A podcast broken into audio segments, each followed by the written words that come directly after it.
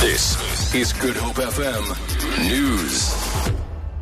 Members of the Westlake community in the Southern Peninsula will hold a silent walk through Tokai Forest this evening to show their support for Franziska Blochliger's family. The 16 year old Blochliger's body was found shortly after she was reported missing whilst jogging on Monday. Police say it appears she was strangled. Vice chairperson of the Kirstenhof Crime Watch, Carolyn Franklin. It will be a silent walk and it's from Steenberg Pick and Pay through to Tokai Forest. It's called by the community and residents of Westlake to show solidarity with their neighbouring communities in the tragic loss of Franziska Blochliger on Monday. It is essentially for residents of Westlake, but it is supported fully by the neighbouring communities. Judgment in the trial of a woman accused of kidnapping Zephany Nurse will be handed down tomorrow in the Western Cape High Court. Nurse was taken from Groote Schuur Hospital in Cape Town about 19 years ago. She was three days old. The state and defense concluded closing arguments today. Cape Judge President John Hlophe says the evidence against the 51 year old accused is overwhelming. Zephany's biological father, Morne Nurse. We're quite happy as a family. Um, so we'll have to wait for judgment, and that's it.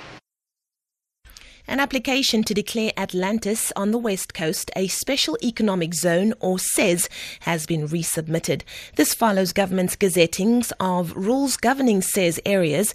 A briefing is being held in the town to discuss the application aimed at spearheading job creation.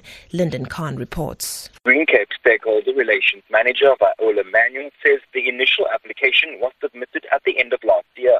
However, with rules for ATZ being gazetted by government, it had to resubmit last month. Manuel says while the zone has not yet been demarcated, groundwork is being done to upskill workers, source investors, and upgrade infrastructure. Manuel notes that while they have a strong investor pipeline, she expressed concern that a potential economic downgrade of the country's economy could negatively impact business and job creation. Lyndon Khan, SABC News, Atlantis.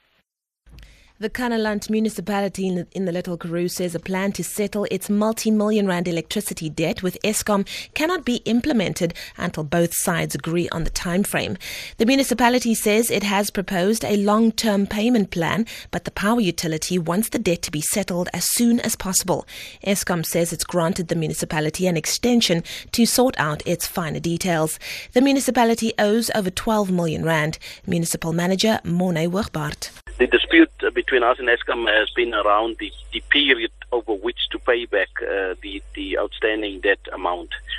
Uh, we have proposed a, affordable payment arrangement uh, and terms over a longer period, and Eskom uh, were looking for short-term, uh, shorter period to settle the, the debt and finally, the rand is trading at 15 rand 39 to the dollar, 21 rand 84 to pound sterling, and 16 rand 84 to the euro.